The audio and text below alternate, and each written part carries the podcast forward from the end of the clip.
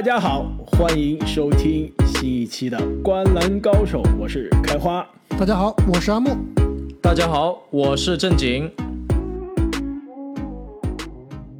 本期节目呢，让我们继续着 NBA 二零二一到二零二二赛季各大位置十大球员的盘点。那么上期节目呀，我们跟大家聊完了下赛季排名前十的控球后卫。那今天呢，就要来到下赛季排名前十的得分后卫了。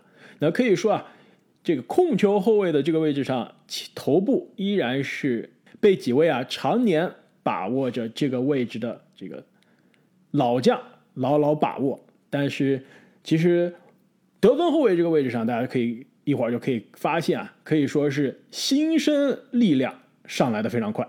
两位有没有这样的感觉？没错啊，这个如果论今年和去年啊，这个得分后卫的总排前十排名的人员变换，我觉得今年应该是挺多的。但是说实在的，评完了这个得分后卫的排名以后啊，跟组织后卫相比，确实总体实力这不是差一个档次的问题，是差好几个档次啊。我觉得主要原因之一啊，其实是得分后卫这个位置上人员流失有点严重。我看了一下，去年有三个我们排在。去年的得分后卫前十的球员啊，现在都被我们放到这个控球后卫当中去讨论了。那一下子少了三个全前十级别的，也是导致呢今年一方面是新人相对比较多啊，另外一方面就是星光稍微暗淡了一些，但是亮点还是十足。更关键的是啊，我觉得本期节目就不会像上期节目我们那么和谐了。我觉得三位主播从投票就可以看出来，观点非常的不一致啊。我觉得。一会儿大家的争论就要开始了。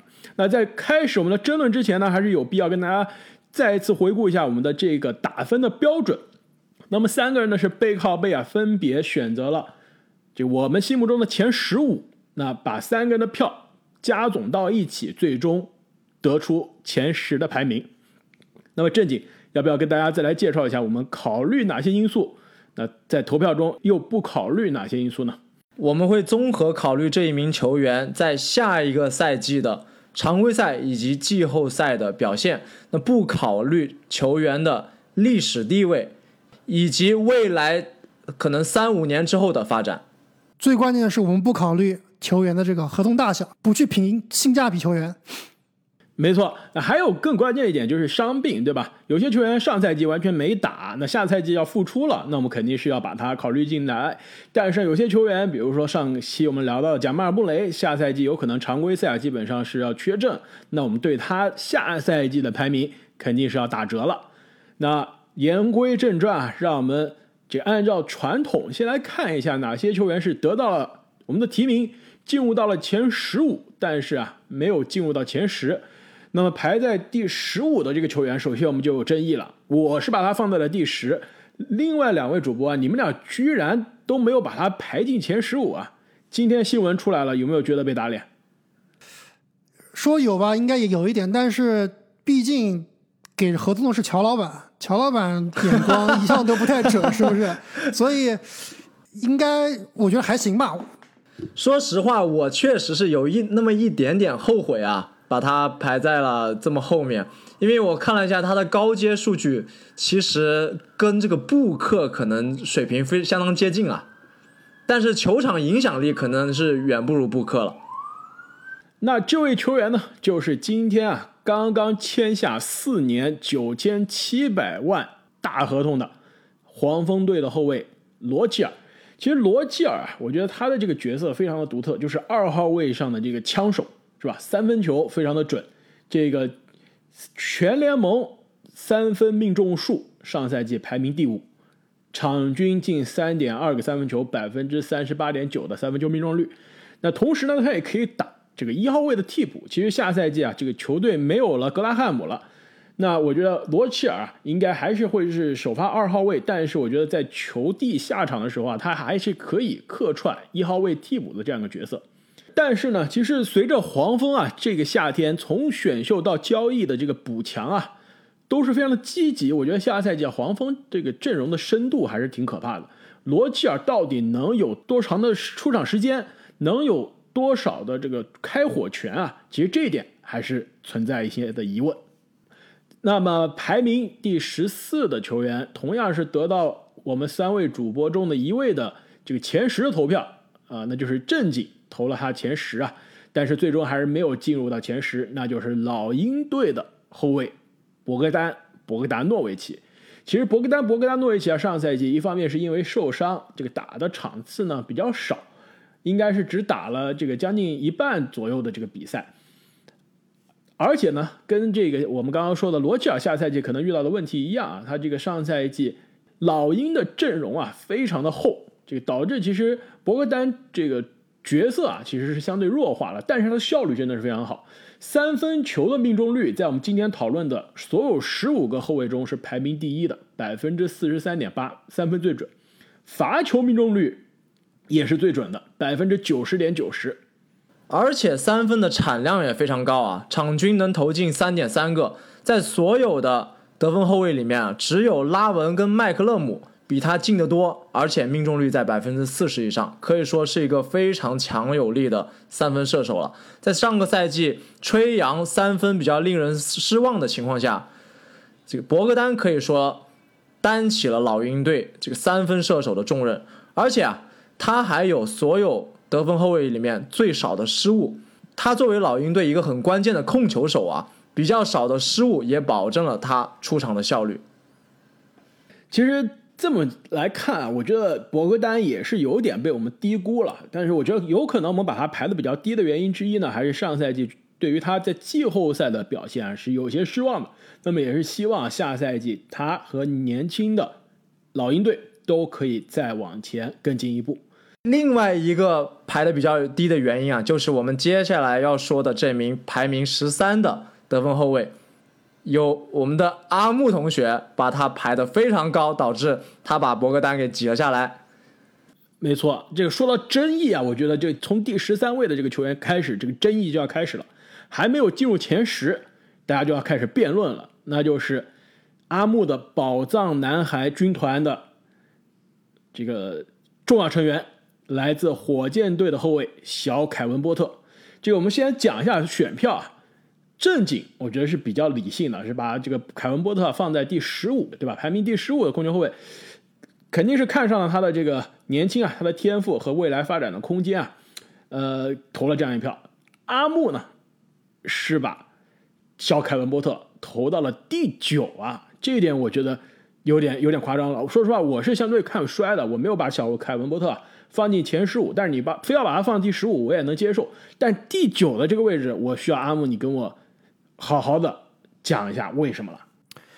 首先，肯定这里面还是有一定的粉丝滤镜的，而且我是还是比较相信这名球员，看中了他的天赋。那上个赛季呢，在火箭打的时间不长，但是也是有非常多的高光表现的。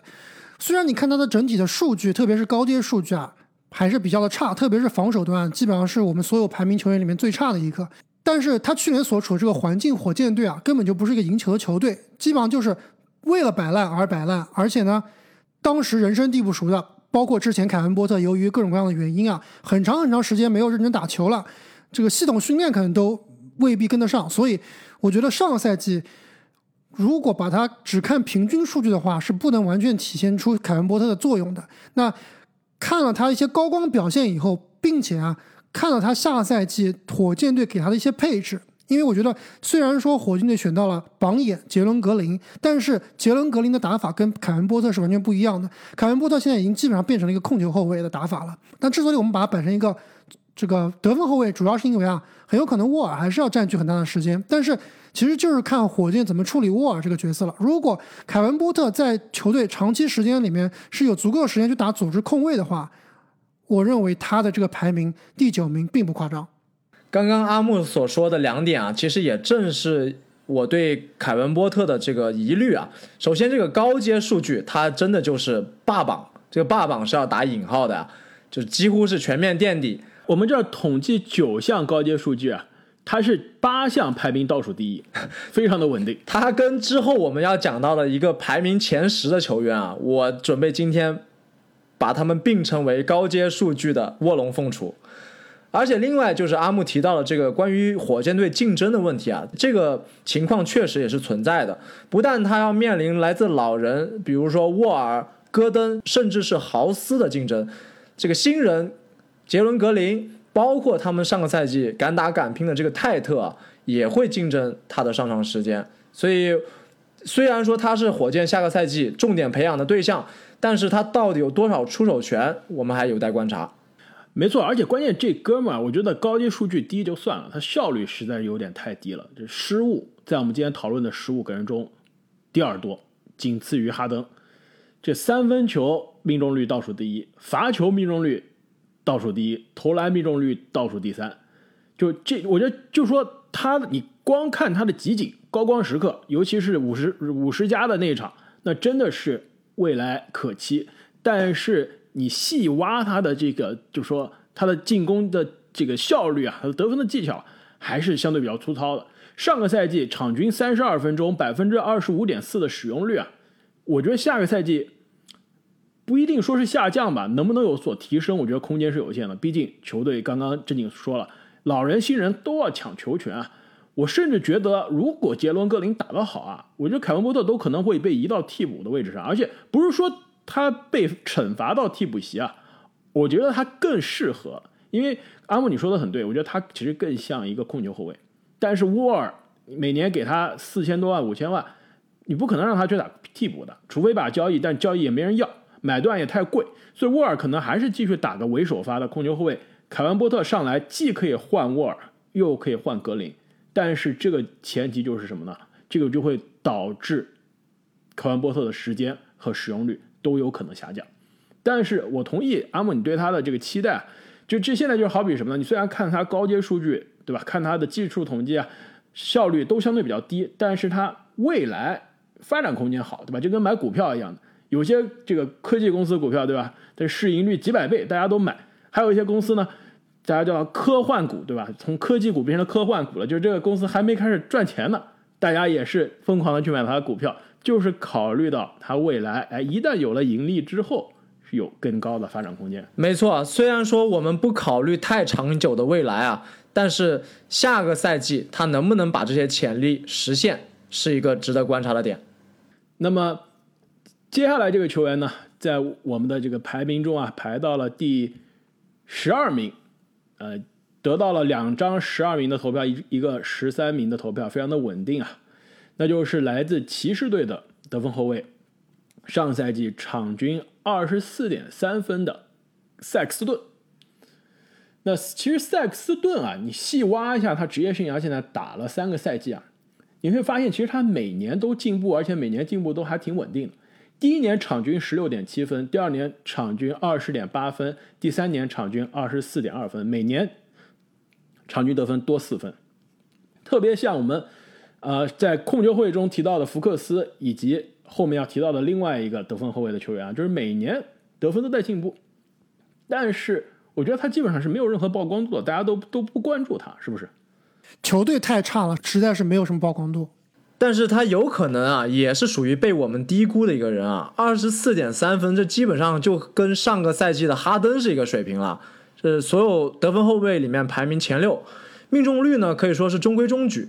但是他下个赛季好就好在球权还算是比较稳定，所以应该也能保持比较稳定的输出。幸好骑士队选到的是莫布利而不是杰伦格林啊！如果选到了杰伦格林，塞克斯顿肯定是排不到前十五的。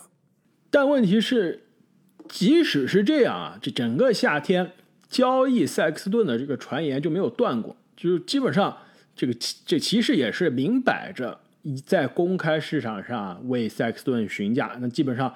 球队两个小后卫嘛，那肯定是现在是基本上是注定是以加兰德为核心去未来的建队了。那塞克斯顿，我觉得打打赛季打一半可能被交易走啊，我觉得也是大概率的事件。而更关键，我觉得影响他排名的就是他是一个属于按照阿木嗯好几期之前，大概一两个月之前在节目里面提的这个球员的这个三维理论，对吧？就你一个球员你要有三个维度的能力。第一是进攻，第二是策动，第三是防守。其实我觉得这个三维理论还是挺好的，虽然简单粗暴，因为你进攻你也可以分有球进攻、无球进攻，对吧？你有球无球也分，就内线外线，但不细分了。粗暴的分三维的话，我觉得塞克斯顿就是一个偏科，非常偏科，就它只有一维，的一维非常大，另外两维就是缩水的。就是他得分、进攻哎还不错，场均二十四点三分，命中率不差，防守负资产，策动能力在后卫中基本上也是属于这个不及格了。所以这种非常偏科的后卫啊，他的这个上限和地板都是非常有限的。其实我们今天通过这个三维理论啊，去看后面我们要讨论到的很多排名靠前的这些后卫，也可以判别出到底谁是更全面，谁是有明显的短板。那么聊完一个偏科的这个球员啊，这个下面这个球员那也是非常的偏科，那就是也是最近刚刚签了大合同啊，四年七千七百万，来自凯尔特人的后卫斯马特。那么斯马特其实这个偏科啊，就出了名了，对吧？职业生涯到现在打了，就二零一四年进到联盟啊，打到现在，基本上这个投篮命中率一直是在后卫中几乎是倒数的水平。他上个赛季场均的投篮命中率百分之三十九点八，我看了一下，还不如我们今天要讨论的一半的球员的三分球命中率。那这真的是可以说是出了名的寒冰射手啊！但是人家凭借着联盟顶级的防守能力，哎，照样是在今年夏天拿了大合同，而且也是成为了这一支凯尔特人队啊留队历史这个最久、资历最老的球员。没错，其实上个赛季我们给斯马特的排名是第十二名，这个赛季有前进了一名。我觉得最主要的问题不是在于他有多大的进步，而是在于他所处的环境有了变化。球队之前的首发控卫肯巴沃克被交易走了以后啊，虽然说签来了施罗德，而且很有可能施罗德或者是普里查德会打这个首发组织后卫的位置，但是我觉得很有可能斯马特在这支球队很长时间里面会担任一些组织后卫的任务，所以。如果，而且我们要知道，斯马特刚进联盟的时候，他其实前两年是打就是打组织后卫的。所以，如果给他更多的这个球权，给他更多的空间去发挥的话，说不定斯马特啊会比我们这个排名第十一啊还要靠前。斯马特刚刚开花说签了大合同啊，我倒不认为是一个大合同，更像是一个比较合理的合同，相当于是凯尔特人对他水平的一个认可。但是我对斯马特比较担心的一点啊，就是上个赛季。他开始出现了一定的伤病隐患，因为他很很可能，尤其在防守端啊，呃，会去对位对面的大个子球员，因为他这个防守能力比较强，经常会去硬刚对面这个小前锋，有时候甚至会换防到大前锋啊，所以对他这个身体的损耗其实是呃比较大的。而且刚刚阿木说他出任这个控卫啊，虽然说他有过这样的经验，但是。他这个不稳定的命中率，如果长时间的控球，加上他失误的考虑啊，有可能会一定程度拖低他的效率。那最后我还想说啊，其实斯马特这样的球员就是为赢球、为季后赛、为这种关键时刻的肉搏打造的。那你给他的四年七千七百万，其实更重要的是看他能不能在季后赛转化为胜利。其实他常规赛的数据啊并不起眼，场均基本上十三加三加六的水平。但是过去连续两个季后赛呢，他的发挥都是相对比较突出的。去年季后赛是场均十五加五加五，那刚刚结束的这个赛季啊，虽然凯尔特人早早出局，但是他的数据呢是十八加四加六。这个凯尔特人既然是续约了斯马特，把他作为未来的冠军拼图，那也是看待啊他下个赛季能在季后赛给球队带来胜利。那么聊完了这十一到十五位五位得到提名，但是没有最终进入前十的球员，接下来就要揭晓 NBA 下赛季的十大得分后卫。那么排名第十的球员，也是职业生涯第一次上榜，国王队的二年级后卫泰里斯·哈里伯顿。那哈利伯顿上个赛季啊，场均十三分。三个篮板，五点三个助攻，一点三个抢断。那命中率呢？其实是比他的这个技术统计啊更加耀眼的，那就是场均投篮四十七点二的投篮命中率，四十点九的三分球命中率，八十五点七的罚球命中率。那他的这个有效命中率啊，百分之五十六点九。你们猜一下，是历史上排什么样的水平？作为一个新秀。第二十五，又是二十五啊。其实，准确这么说啊，如果是只看两千年以来的新秀，他是排第四的；如果但是呢，排在他前面的啊，我看了一下，基本上都是内线球员，什么格里芬啊什么之类的。所以如果你只看内线，不，如果只看外线，只看后卫，好了吧？如果只看后卫，他是历史第一的新秀有效命中率，而且这个这个这个，大家有人说啊，你这个放了很多的限制条件，又是后卫，又是新秀，又是有效命中率，但是啊，这筛选条件筛筛选出来的前十五都是什么样的水平人？我跟你说一下，哈利伯顿排名第一啊，他后面呢就前十五里面有库里、米勒、魔术师、乔丹、欧文、克雷。这剩下来几个有点搞笑了，比如说西蒙斯、希尔德、西罗、小托马斯，但基本上可以看出来啊，都是这个职业生涯有效命中率都是不错的，而且啊，作为一个新秀，百分之五十六点九的有效命中率后卫啊，这真的是难能可贵。而且他上个赛季这个真实命中率啊，就是 true shooting 百分之五十八点五。这个水平是一个什么程度呢？就是以准著称的布克五十八点七是一个水平，所以他的这个效率啊真的非常高。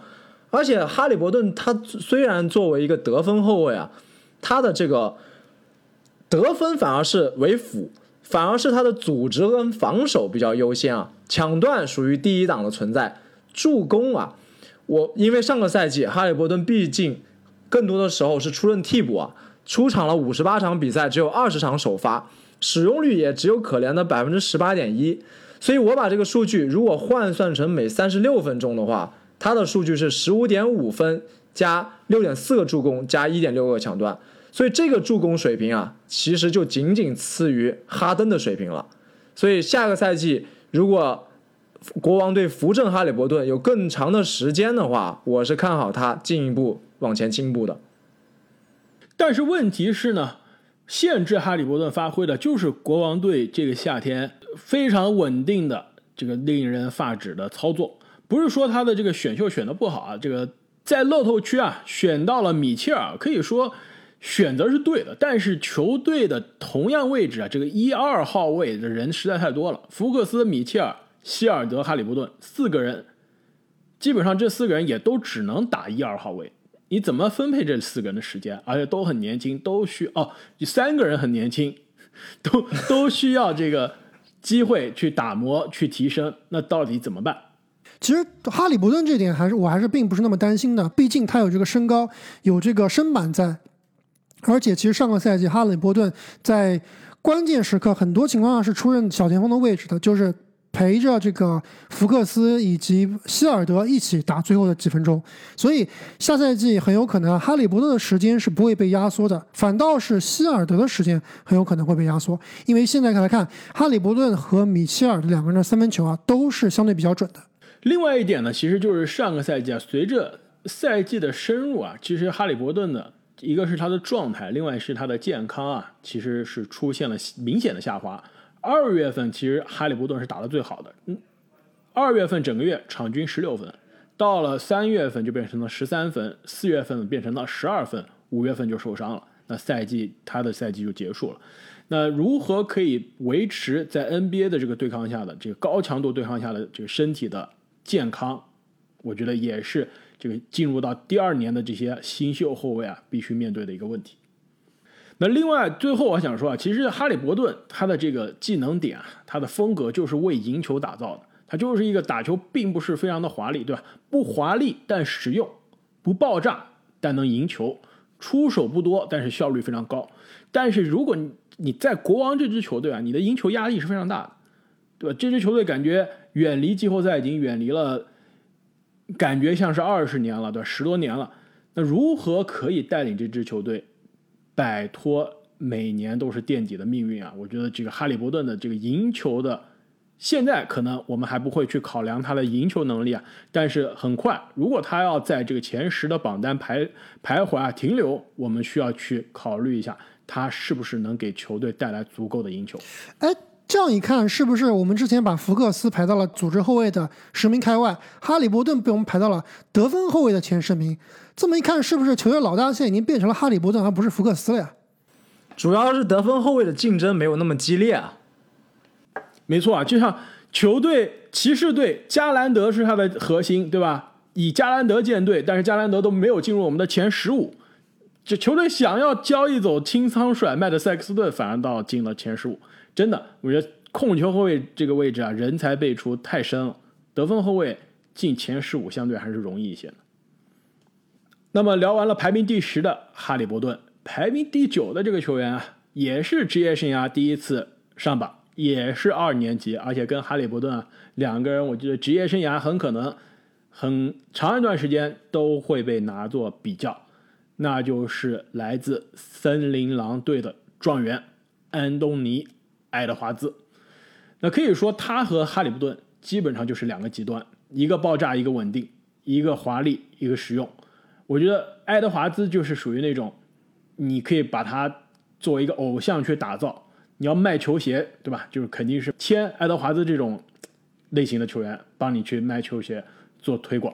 但是如果你球队考虑到这个赢球，呃，选未来的基石，甚至我觉得有球队更想选的是哈利伯顿。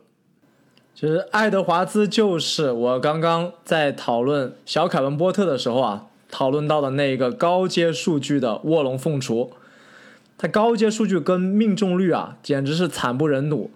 另外，他的这个助攻啊，也是非常辣眼睛，场均只有二点九个，基本上就是拿了球就往里干。这个其实我再回头看一下我们这个排名啊，我现在突然觉得我们三个人都有点不理性啊。呃，只有阿木排的比较低，把他排到第十一名，我跟开花都是把他排进了前十。呃，是不是我们？其实我现在有点后悔的。我认为他应该是值得前十的，是吗？是不是我们给了他这个虚无缥缈的这个所谓的潜力太多附加值了？我觉得不是。我我首先我来提一个问题啊，爱德华兹上个赛季的场均的这个命中率真的是非常糟糕，但他呢技术这个技术数据其实还行，对吧？场均十九点三分，四点七个篮板，两点九个助攻，那。这是他的数据啊，我我在 NBA 找两个球员跟你稍微比一下，你来猜一下这两个分别是什么样一个球员啊？一个球员是场均十五分、四个篮板、两点五个助攻，那这命中投篮命中率百分之三十七，这个比爱德华兹糟糕；三分球命中率百分之三十，比爱德华兹还糟糕。这是一个球员的新秀新秀数据啊。另外一个新秀球员场均二十三点八分、五点三个篮板。三点四个助攻就差不多二十四加五加三，投篮命中率百分之四十五，已经还算不错了。三分球命中率百分之三十五，勉强及格是的确有点差，勉强及格。那你们俩猜一下，这分别是哪两个球员？一个是十五加四加二，糟糕命中率啊；一个是二十四加五加三，这个可以说及格命中率。同一届的新秀吗？是不能告诉你，就你就猜吧，是哪两哪两个球员的新秀数据？那你就往哪儿猜？我猜奥拉朱旺可以吗？这很肯定这两个数据，肯定这两个球员也都是以进攻为第一要务的球员了，比较像跟爱德华兹一个类型的。我首先想到的可能像是蒙塔爱丽丝这种类型的球员啊。哎，还真有点像，有鼻子有眼睛。我告诉你啊，两个球员都是爱德华兹，一个十五加四加二是去年。全明星之前，爱德华兹打了三十六场比赛的数据，后面二十四加五加三是全明星赛之后同样打了三十六场比赛的爱德华兹的数据，命中率从三十七加三十变成了四十五加三十五，而且你们知道整个二月份爱德华兹是什么什么数据吗？二十七分五个篮板五个助攻，百分之五十二的投篮命中率，百分之四十的三分球命中率。而且上个赛季的后半段，两个单场四十二分，新秀中最多。所以，我们看爱德华兹整个赛季的数据很糟糕。但如果你看他全明星赛之后啊，后半段，我刚刚说整个二月份说错了，应该是整个这个五五五月份啊，他后半段是越打越好，渐入佳境，投篮命中率上来了，这个场均得分上来了，助攻也上来了。而且还有爆炸的得分表现，所以如果下赛季来的华兹是前半段来的华兹，那我们肯定都排高了。那这个别说这个十一位啊，正经投他第十一位，十一位都高了。但如果是后半段的那个爱德华兹，那我们现在把他排到第九都有点低了。十一那是阿木投的，不过确实爱德华兹是一个比较特殊的存在啊。呃，因为有些新秀他有潜力，但是你知道。他得再练几年。比如说这个早年的字母哥啊、英格拉姆啊，你都知道潜力满满，但是一时半会儿啊兑现不了。还有些新秀呢，他是比较即插即用的，但是你也知道他没有太大的增长空间。就比如说刚刚我们讨论到的这个哈利伯顿，哈利伯顿，没错，有些呢是一开始就被赋予绝对的主导权，而且很快打出来了。比如说阿木的宝藏男孩莫兰特，但是爱德华兹其实就属于那种，呃，其实，在森林狼也没有绝对的主导地位，但是你你呢也不觉得他需要再练就可以兑现，就可以即插即用，而且啊还有很大的上升空间，真的是非常的特殊的一个存在。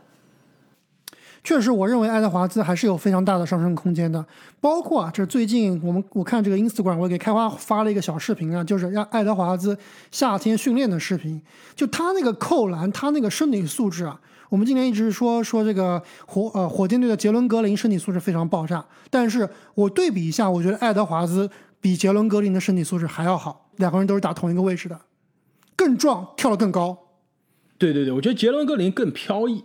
对吧？更加飘逸一些，瘦一点。他是毕竟瘦，对。爱德华兹是属于就像一个小号胖虎的感觉，就是像个炮弹，非常的跳得高。更关键是他这个体重重啊，可以冲击力特别强。对，冲击力很强。上个赛季已经两次了，超级个人暴扣。但是我这里比较担心爱德华兹的一点呢，就是我们之前也说了，他这名球员是非常有趣的一名球员。通过他的采访，通过他场下的一些这个 回答记者的这个问题啊，都是非常非常有趣，是吧？成为了联盟里面一个大活宝。那确实，就是最近这个我们看夏季联赛的时候，爱德华兹也是在现场观战啊。当时森林狼的这个记者就问爱德华兹说：“哎，你这个夏天都在忙着练什么呀？”爱德华兹就说：“说我在练保龄球，说我保龄球打得特别好。”那记者听当时听了就有点就觉得有点尴尬，想稍尴尬，对，稍缓解缓缓和一下气氛，就稍微问了一下其他一个问题。爱德华兹还抓住这个保龄球，使劲的打不放，说：“哎，我保龄球打的可好了，我每每局能打两百分。”所以他这个，首先我跟你说，因为我打保龄球的，我知道两百分真的不错了。你要能稳定的每局两百分，这基本上是很高的。对我才打一百多分呢。一百多分有点丢人，真的，你可以不用不用在节目里面 告诉大家多少了，是一百分还是一百八十分是吧？一百五十多分，一百五十多分啊，那那还行，那还行，及格了，及格了。但是啊，我跟你说，这一点的确，那个那天我是看这个森林狼的现场直播全场的，那那个其实问答，其实当时让我有一点捏一把汗。你知道为什么？两个值得吐槽的点，第一，保龄球。跟 NBA 球员啊，这就是就不是什么好事情，是吧？对，上一个热衷打保龄球的是谁？拜纳姆。拜纳姆，从 NBA 总冠军级别的首发中锋，年轻的二阵中锋，变成了打了一场保龄球之后直接退役了。洗剪吹，二十六变成了洗剪吹。而且他打保龄球导致退役，最后导致什么？就导致了七六人相信过程的开始。改变 NBA 历史的运动不是篮球，是保龄球。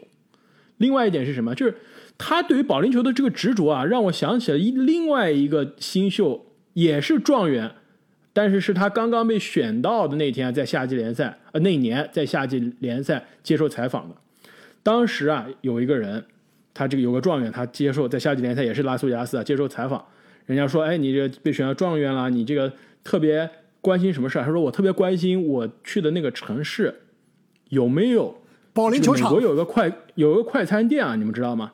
叫做 Chick Fil A，就不知道国内这个炸鸡店知知不知道？就是它它的这个炸鸡汉堡鸡块非常有名，非常好吃。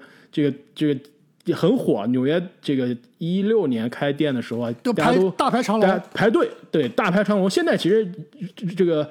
呃，在疫情之前还还是还是排长龙。我们公司楼下那家店，中午你要去，基本上还是要排队。Chick Fil A 这个炸鸡店的确是很好吃啊。然后那个状元就说：“我就关心我去那个城市有没有 Chick Fil A。”然后他就疯狂的在采访中讲自己特别喜欢吃那家的炸鸡汉堡。然后后来同样那个这个主持人也有点尴尬，因为电视直播啊，他就说：“哎，那你接下来打算做什么呢？”他说：“哦。”哦，接下来我打算马上一会儿就去吃个 f 了，我一会儿就要去吃炸。呃，那个主持人就太感，他说我是想问你，接下来就是这个夏天有什么训练的打算？然后那那位状元就非常尴尬了，觉得哦，其实他满脑子里面都想的都是炸鸡。你知道那个状元是谁吗？就是福尔茨，真的。真人真事，二零一七年我当时看的这个现场的电视直播，我当时就想，这哥们不应该是很这个感觉应该很厉害吗？为什么从这个采访上来看，感觉有点有点坑的感觉啊？结果事实证明，这哥们儿也不知道是炸鸡吃多了还是怎么样，职业生涯的开端啊，前几年真的是完全的有点不顺利。所以爱德华兹肯定不会到拜纳姆和福尔茨的那种地步啊，但是我觉得他这个场外的这些。惊人的语言，不知道是真的是心里住着一个这个大男孩，对吧？口无遮拦，还是有的时候啊故意调戏这个媒体，调戏记者。但是呢，无论如何啊，我觉得下个赛季如果他要对得起我们把他排名第九的这个排名啊，其实他还是有很多地方要提高的。一方面就是我们刚刚说的投篮的命中率要提高，传球的视野要提高。另外一点呢，就是他下半段的赛季虽然。这个视野是变好了，助攻变多了，投篮也变准了，得分也变多了，但他的防守是没有进步的。下个赛季，森林狼其实我们在森林狼赛季展望的节目中，我我会说啊，其实我下个赛季提前预告一下，我是非常看好这支年轻的森林狼球队的。能不能进季后赛不一定能进，但是至少是可以在外卡赛的名额中有所争夺，可能会扮演上赛季灰熊的这种角色。但是如果森林狼的目的是这样，而且球队最近的交易，比如说交易来贝弗利，很明显就是想去冲击季后赛了。那他的这个防守就必须有提高。那爱德华兹啊，作为这个现在被我们排到第九的这个得分后卫，他的防守必须要上一个档次，才能帮助球队进入到季后赛的讨论。其实更关键的就是下赛季爱德华兹到底能不能够用自己的天赋、用自己的实力带队赢球，对吧？这个森林狼队如果正像这个去年一样的水平的话，确实这个第九名是太靠前了。但是如果能够达到刚刚开花所说的冲击季后赛的水平的话，我觉得爱德华兹肯定是要为作为这支球队做非常大的贡献的。没有他的发挥，这个任务是不可能完成的。那么聊完了排名第九的去年状元爱德华兹，排名第八的球员，就是一个我们得分后卫榜单常年上榜的。熟人，那就是来自波特兰开拓者队的得分后卫 CJ 麦克罗姆。那么我们去年说麦克罗姆啊，把他放在第十，而且说他是前十守门员，是这个位置非常稳。你每年基本上就知道他的发挥水平区间就是在这样，不会炸也不会坑。但今年其实经历了一个非常有趣的一个赛季啊，特别是季后赛的失望之后，不降反升了，从第十门对吧？从前十守门员变成了第八。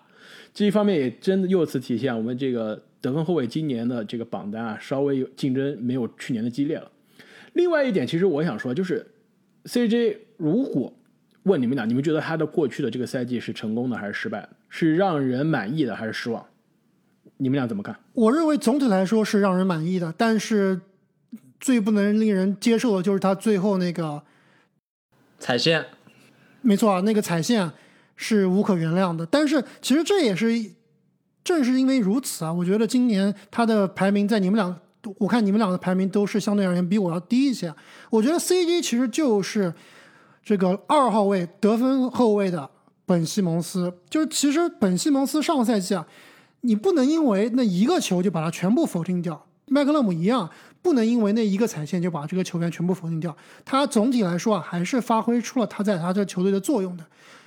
这点我同意啊，就是如果你看 CJ 麦克罗姆的常规赛的数据啊，职业生涯得分最高的一年，三分球场均命中最多的一年，而且三分球的场均命中数是在我们今天讨论的所有的。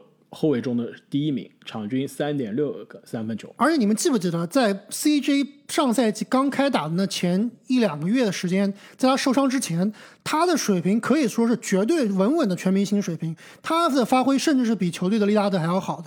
但是很遗憾，之后因为受伤，这个状态就没有能找回来了。没错，我我这边也查了，在他受伤之前啊，前一个半月场均是将近二十七分。那一度是成为球队真正的一号攻坚手，而且他助攻也是职业生涯场均最多，场均四点七个。失误是职业生涯不是职业生涯最低啊，但是是过去七年的最低。就是说，基本上他的数据啊全方位提升了。常规赛虽然有受伤，打乱节奏，但打的真的不错。这一点是被这个失望的开拓者的季后赛之旅啊所埋没了。没错，这点我也非常同意。其实麦克勒姆啊，他就像是联盟正常球员的一个常态，他不是一个超巨，我们对他呢也没有超巨的期待，他的发挥呢也不会一直好或者一直差，但是比较的稳定。其实这就是联盟球员的常态啊，我们也不能希望说每个球员他都，对吧？就每个赛季都进步，场场都爆发，这也是不太可能的。但麦克勒姆啊，最主要的问题还是老生常谈嘛，就是他的防守，除了卧龙凤雏以外，基本上就是垫底的存在了。但是还有一点，就是季后赛有一说一啊，最后的彩线是葬送了利拉德在天王山之战的五十五分这个壮举，对吧？也是最后导致球队首轮出局的非常重要的一个失利。但是让大家。这个抓狂的不仅仅是他那个低级的踩线失误啊，他季后赛打的其实非常的糟糕，六场比赛场均你看他是二十加六加四，感觉不错啊，跟常规赛没没少多少。但是我看了一下，他季后赛今年六场比赛没有一场超过二十二分的，防他的都是什么人？我看了一下，对面掘金防他的里弗斯、里弗斯、蒙蒂莫里斯。好像都没有第三个人，就是这两个球员就把 CJ 号称双枪的 CJ 防到都不能拿到二十二分，这是有点糟糕的。掘金后场防守非常的烂，对吧？而且他们唯一一个能防的人都拿去防利拉德了，那 CJ 你不给利拉德带来足够的火力支持，还要你有什么用？另外一点啊，其实我一直是坚持认为，CJ 和利拉德这个组合啊，双枪实在是太不搭了，我觉得。CJ 换一个好的环境啊，他可以是一个完美的二当家。比如说卢卡东契奇，巨大，是卢卡东契奇，或者就去七六人，对这个传闻也传了那么多年了，为什么就不去七六人呢？我觉得 CJ 就是适合去做一个持球的二当家，而不是一个像克雷这样的二当家。我们后面肯定要提了克雷汤普森，我觉得克雷就是完美的无球球员，我可以接球就投，能给你。只不运球，对吧？我那一一场也能给你三十分、四十分。但是 CJ 真的不行，我我看了一下，CJ 他的得分是真的是需要运球的，他是那种典型的第六人双能位的那种打法，要要找节奏的这个其实我在去年介绍他的时候也说过，对他每一场啊只有五分场均啊，上个赛季只有五分是来自于接球就投，这是什么水平？就是科温顿每场接球就投是五分。纳恩每场接球都投得分五分，这都是场均得分几乎是他一半的球员。每场他干拔跳投得到十一点二分，你们猜他这个水平在联盟排第几？场均干拔跳投的得分前五不是第一就是第二，第三名。排在他前面的是卢卡和利拉德，就是他靠干拔跳投得分场均是联盟第第三，后面都是什么人啊？后面是库里。保罗、欧文、米切尔、贾马尔·穆雷、拉文、吹杨、布克、杜兰特、英格拉姆、塔图姆、比尔、卡哇伊、哈登，全是球球队持球进攻的大核心。CJ 在里面排第三，是不是非常突兀？而且跟利拉德同时排在前三，是不是更加突兀？两个都需要持球、运球进攻的球员，都是以干拔跳投为为核心的球员，在一个球队，这怎么进攻怎么可能流畅呢？两个人怎么可能有配合呢？其实 CJ 和利拉德这种打法非常像篮网，其实就是跟篮网的这个三巨头是一个打法的，就是你三个人轮着抡，这利拉德和 CJ 就是两个人轮着抡。但是呢，如果要打到篮网这种效果的话，那你这个 CJ 这个级别还是不够，对吧？比如说你利拉德配合库里两个人来回抡的话是没问题的，但 CJ 确实还是差那么一档。而且啊，正如刚刚郑军所说啊，这个 CJ 的防守的局限性还是差了一点。你杜杜兰特、哈登都是能防多个位置的，CJ 和利拉德啊，其实能防的球员还是非常局限的。即使是这样缺陷啊，即使有适配的问题啊，他的确凭借着多年稳定的准全明星级别的发挥啊，他也是高居我们榜单的第八名。那么接下来这第七名的球员啊。其实我今天在准备这个笔记的时候，越写心里越慌。你们有没有这种感觉？我也是啊，我其实这个球员真的是靠盲猜啊，这个真的不知道他下个赛季发挥会怎么样。我也是非常的慌啊！当时排名的时候，我就在想说，是不是给他排高了？但是又感觉迫于对之前看他打球的那种崇拜、那种尊敬欣赏、那种尊敬，包括对于他的球迷的压力，确实不太敢排特别低，是吧？没错啊，这个就好比我们刚刚说小凯文波特是科幻股嘛，那这位球员就好比是蓝筹股是吧？道琼斯三十的这种蓝筹股，比如说迪士尼，再怎么样，这个再差受疫情影响再再那个什么，你还是想买。但是因为是吧内部原因停牌了一年，现在重新上市了。对，就你你觉得有坑，但是考虑在它是老牌蓝筹股，你还是想去接盘，不不不是不是接盘，还是想去抄底。但是但是呢，的确是有风险的。那这一位球员呢，就是来自金州勇士队的后卫克雷汤普森。首先啊，说一下他去年其实是在我们榜单上有排名的，去年被我们排名到第六，因为那时候啊，他还没有受伤，他受伤的是选秀大会之夜受的伤。那那时候我们这节目刚刚出，出了之后没几周，克雷受伤了。当时我们还是预期克雷是可以这个在啊一九年的总决赛的受伤之后啊，可以正常的复出打下个赛季的。哪知道又是错过了一年。而且这一年受的伤是比之前一年更严重的伤，是这个跟腱撕裂，对吧？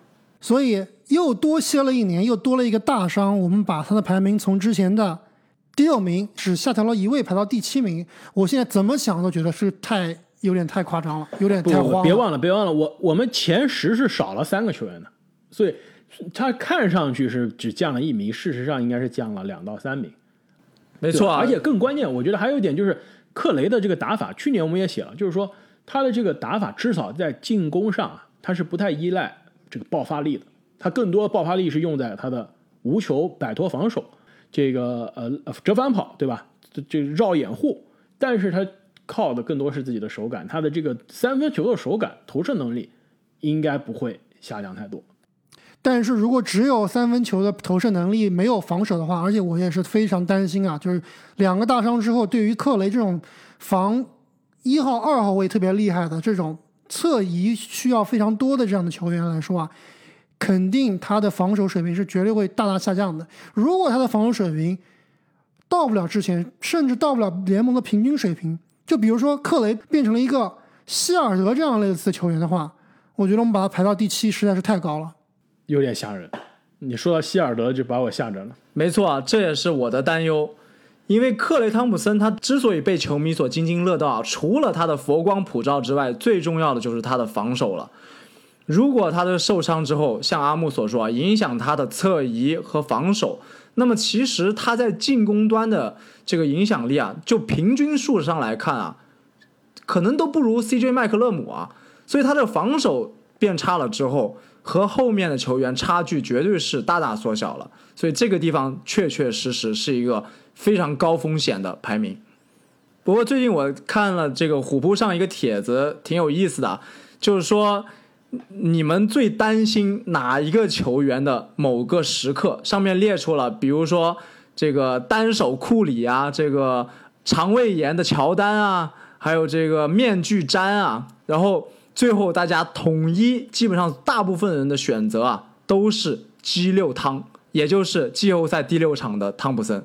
所以他这个季后赛的爆发啊，确实给人非常深刻的印象。而且这个加一个克雷的小插曲啊，你们知道这个克雷最近上了一个节目吗？是钓鱼还是冲浪？是一个节目的预告啊，这个节目现在还没有上线，我觉得上线之后一定要看。是伊巴卡的魔法，美食节目是吗？没错伊巴卡的这个黑暗料理节目，而且据说啊，这个伊其实伊巴卡的传统嘛，对吧？